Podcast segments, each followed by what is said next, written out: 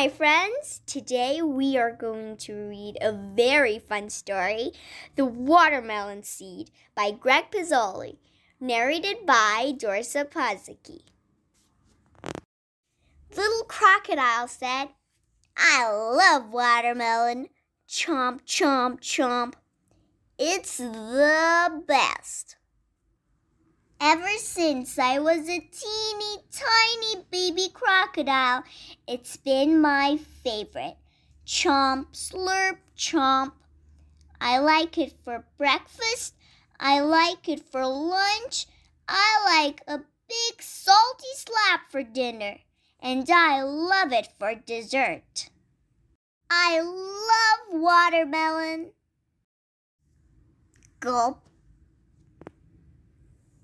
I just swallowed a seed. I swallowed a seed. It's growing in my guts. Soon vines will come out of my ears. My stomach will stretch.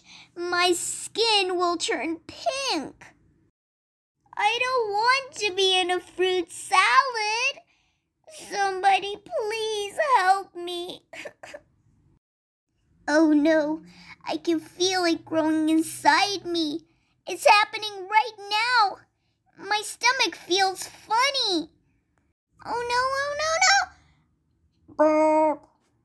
Oh, here's the seed.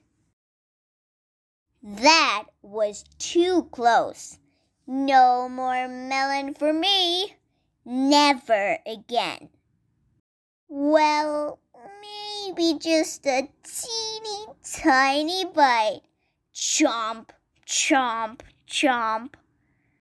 I hope you enjoyed this story. Do you like watermelon? And have you ever swallowed a watermelon seed?